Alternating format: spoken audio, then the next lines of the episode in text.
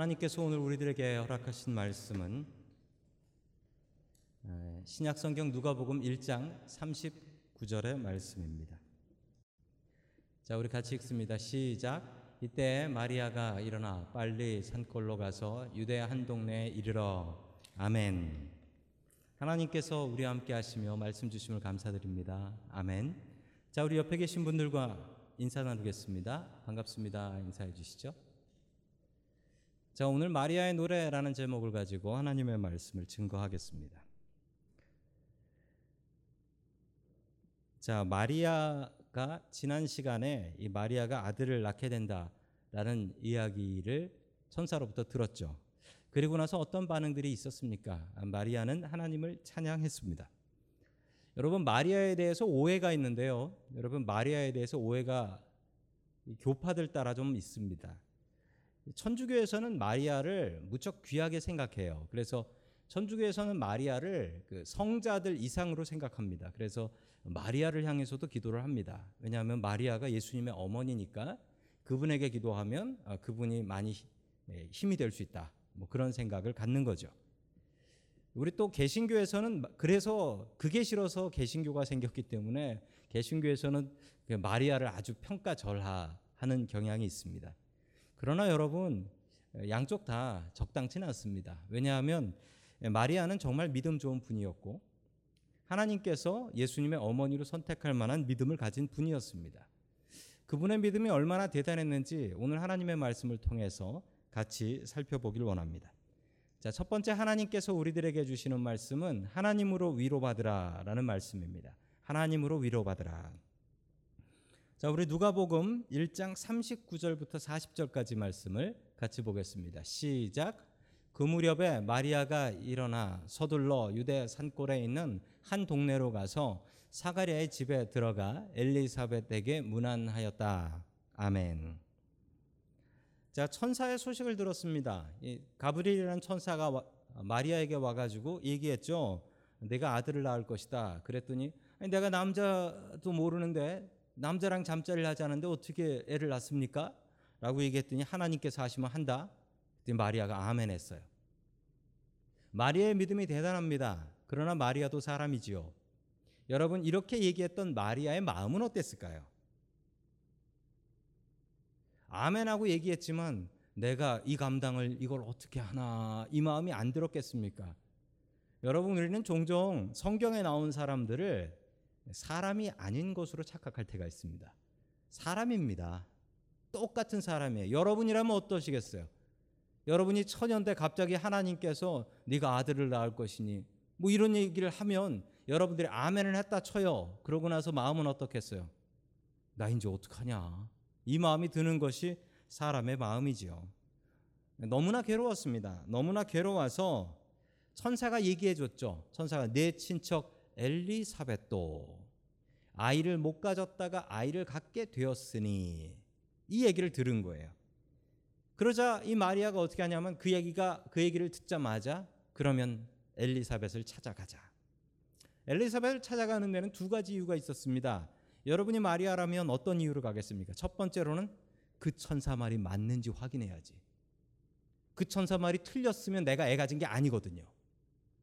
왜냐하면 진짜 임신 초기에는 약국 가서 테스트 킷을 사서 할 수도 없는 일이고 2000년 전이니 이거 알 수가 없는 노릇이거든요.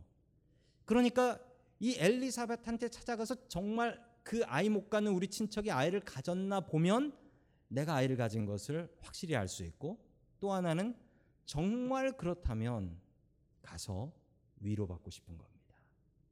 가서 위로받고 싶은 거예요. 여러분 여자분들이 아이를 낳게 되면 이제 우울증이라는 걸 낳게 되죠. 여러분 그래서 산후 우울증이라는 게 아주 무서운 병이더라고요. 얼마 전에도 한국에서 보니까 어떤 여자분이 아이를 낳고 나서 남편도 몰랐어요. 아내가 그렇게 우울한지. 그냥 아내가 아파트 십몇 층에서 애 안고 뛰어내려서 같이 죽어버렸어요. 우울증 때문에 그랬다라는 겁니다. 여러분 여자분들이 아이를 갖게 되면은 우울증이 생기는데 여러분 통계 조사에 의하면 산후 우울증보다 아이를 가졌을 때 우울증이 더 많대요. 언제 제일 우울증이 많이 생기냐면 아이를 처음 가졌을 때 임신 초기에 19.3%래요. 19.3%. 그러니까 다섯 분 중에 한 분 정도는 우울증을 앓게 된다라는 거죠. 게다가 이 임신이 원하지 않는 임신일 경우에는 우울함이 아주 넘쳐 흐른답니다. 원하지 않는. 여러분 정말 원하지 않는 임신을 한 사람이 하나 있네요. 바로 마리아입니다. 마리아는 이 자기 친척 엘리사벳을 찾아서 확인을 하고 그리고 위로를 받기를 원했습니다. 그래서 찾아가지요. 여러분 어디로 갔다고 나옵니까? 장소가 어디라고 나와요? 유대 산골이라고 나오죠. 유대 산골. 여러분 유대 산골은 지금 마리아가 있는 곳은 나사렛, 갈릴리 나사렛입니다. 유대 산골은 저기 예루살렘 있고 그런 동네거든요. 아주 높은 한 해발 800m 정도 되는 고지입니다. 임신한 몸으로 여러분 여자분들이 임신 초기 힘들잖아요. 또 움직이면 안 된다고 해서 움직이지도 않잖아요. 그런데 이 마리아가 얼마나 마음이 괴롭고 답답했으면 이 산지를 한 7일 걸리거든요. 7일 동안 여자 혼자의 몸으로 자기 친척 엘리사벳을 찾으러 갑니다. 여러분 친척이라고는 하지만 먼 친척이에요. 그리고 다른 동네 살아요. 그러면 엘리사벳하고 친했을까요? 친하지도 않습니다. 친하지도 않아요.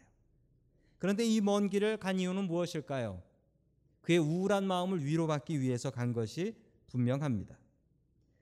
그의 마음속에는 걱정이 있었을 테죠. 이제 배가 불러오면 어떡하냐. 유대의 법으로는 처녀가 잉태하면 임마누엘이 아니라 처녀가 잉태하면 돌 맞습니다. 자, 좀 있으면 배가 나오기 시작할 텐데 배가 나오면 이거 어떻게 감당하나. 그리고 자기랑 결혼하기로 한 요셉한테는 무엇이라고 얘기를 하겠어요? 이 말도 안 되는 얘기를 요셉한테 하면 요셉이 뭐라고 하겠습니까?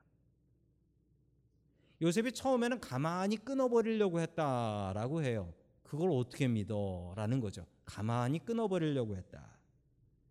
여러분 계속해서 누가복음 1장 41절의 말씀을 같이 봅니다. 시작. 엘리사벳이 마리아의 인사말을 들었을 때 아이가 그 뱃속에서 뛰놀았다. 엘리사벳이 성령으로 충만해서 아멘. 자, 이 여자분들 둘이 만났습니다. 둘이 만났는데 한 분은 너무 오랫동안 아이를 못 낳은 여자분과 그리고 마리아는 너무 일찍 아이를 갖게 된 이 두 분이 만났습니다. 만났을 때 마리아가 나이도 적고 그러니까 마리아가 먼저 인사를 드렸죠. 엘리사벳에게 인사를 드렸습니다. 그랬더니 그 인사말을 들었을 때 어떻게 됐다고요? 아이가 뱃속에서 뛰놀았다. 이 아이를 낳아 보신 분들은 아시죠? 이 기분이 무엇인지? 애가 뱃속에서 찬다라고 하죠. 축구를 한다. 그러면서 온갖 의미를 다 아빠를 보니까 애가 발길질을 한다. 얘가 커가지고 뭐 박지성이 될 건가 뭐 이런 얘기들을 하시잖아요. 근데 그 듣고 나서 다 쓸데없는 소리라고 하지 않습니까? 역시 화면에 나오는 이야기도 어떻게 보면 쓸데없는 소리일 수도 있습니다. 그냥 인사를 하니까 갑자기 뱃속에서 애가 꿀렁꿀렁 거리는 거예요.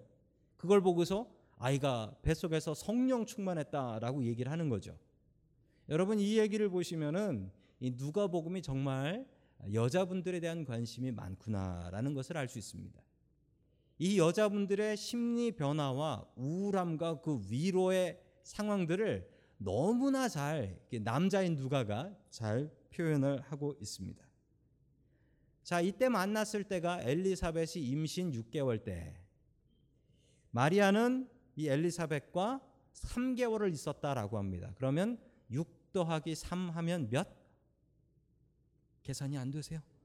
9, 9. 그렇죠. 그렇죠. 9개월이면 이제 아이를 출산할 때가 됐을 때쯤 마리아는 자기 고향으로 떠나가게 되는 것입니다. 마리아는 그 3개월 동안 큰 위로와 증거를 받았습니다. 야, 하나님 말씀이 맞구나. 라는 증거를 얻게 되었고, 그리고 또 말로 할 수 없는 위로를 받았는데, 그 엘리사벳을 통해서 위로를 받아요. 엘리사벳이 남편이 누구죠? 사가랴. 사가랴의 직업이 뭐죠? 제사장. 그럼 엘리사벳은 직업이 뭔가요? 사모님. 네, 사모님이에요. 친척인데 사모님인 거예요. 그래서 이 엘리사벳을 통해서 많은 위로를 받았는데 진짜 큰 위로는 어디서 받냐면 하나님으로부터 받습니다. 나에게 있는 그 일들이 정말 사실이구나 된다라는 것을 그 위로를 하나님으로부터 받습니다. 여러분 위로는 한국말이 참 재밌어요. 위로는 위로부터 내려야 위로라는 거예요. 진짜 위로는 위에서부터 내리는 게 위로예요. 요즘 참 많이 쓰는 말 중에 요즘 유행하는 말인 것 같아요. 힐링이란 말을 많이 씁니다. 예, 힐링이란 말 언제 쓰죠?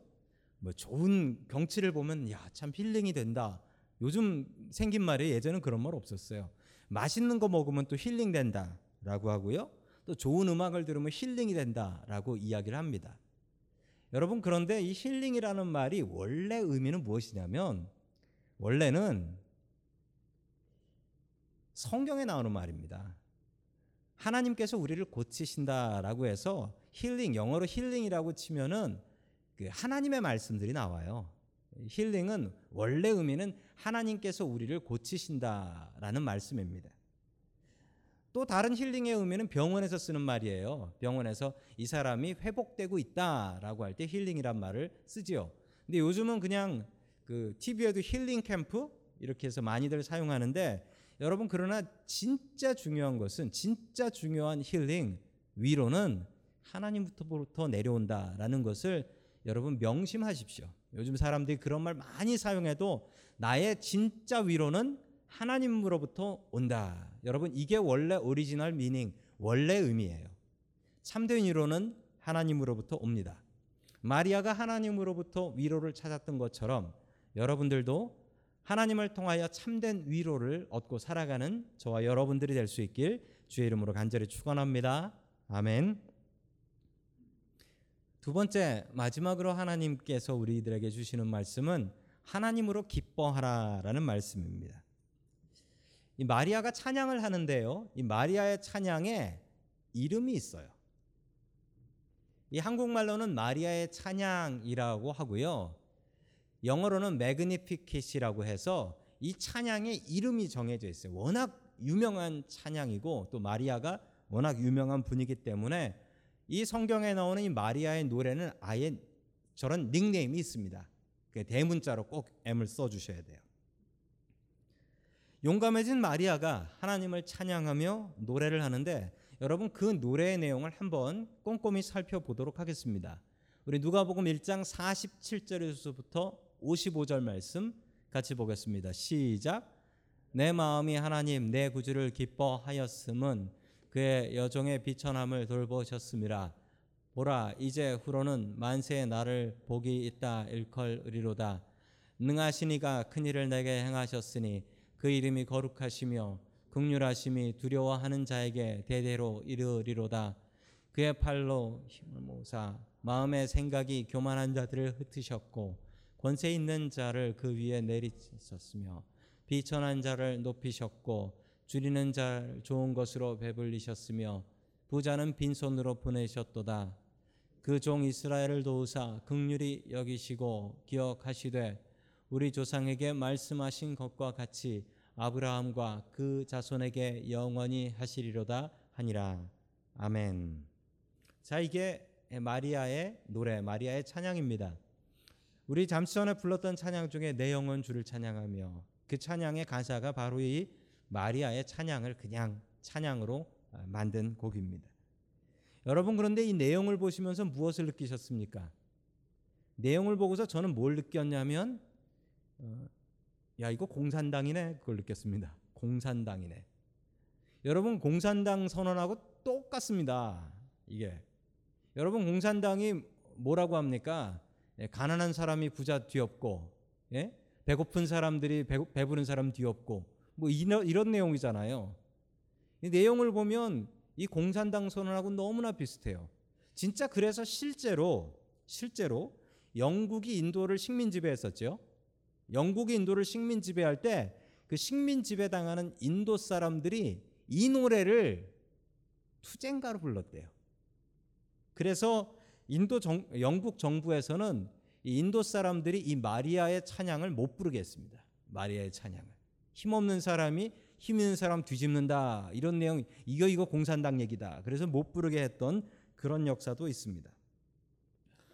여러분 그러나 그러나 이 내용을 보면 권세 있는 자를 내리치고 비천한 자를 높이셨고 가난한 사람을 배불리고 부자는 빈손으로 돌려보내셨다라는 얘기인데 이 공산당하고 이거하고 정말 다른 이유가 있어요. 여러분 뭐가 가장 다르냐면요. 공산당은 가난하고 힘없는 사람이 이렇게 뒤집는다는 거고요. 하나님의 말씀은 하나님의 말씀에 이런 얘기 너무 많이 나와요. 하나님의 말씀은 하나님께서 마음대로 이렇게 하신다라는 거예요. 하나님은 이런 능력이 있다라는 겁니다. 내용 비슷해 보이지만 완전히 달라요. 완전히.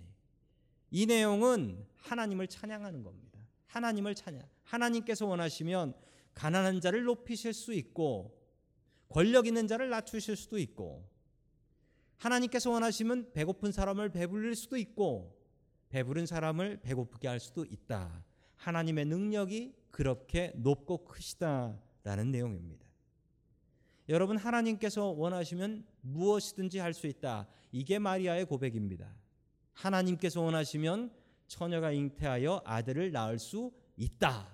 그러고도 나는 하나님께 감사할 수 있다. 대단한 고백입니다. 여러분 우리가 이렇게 고백하며 살아야겠습니다. 그리고 우리의 기쁨이 하나님으로부터 와야겠습니다. 하나님으로 기뻐하며 살아갈 수 있기를 주의 이름으로 간절히 축원합니다. 아멘.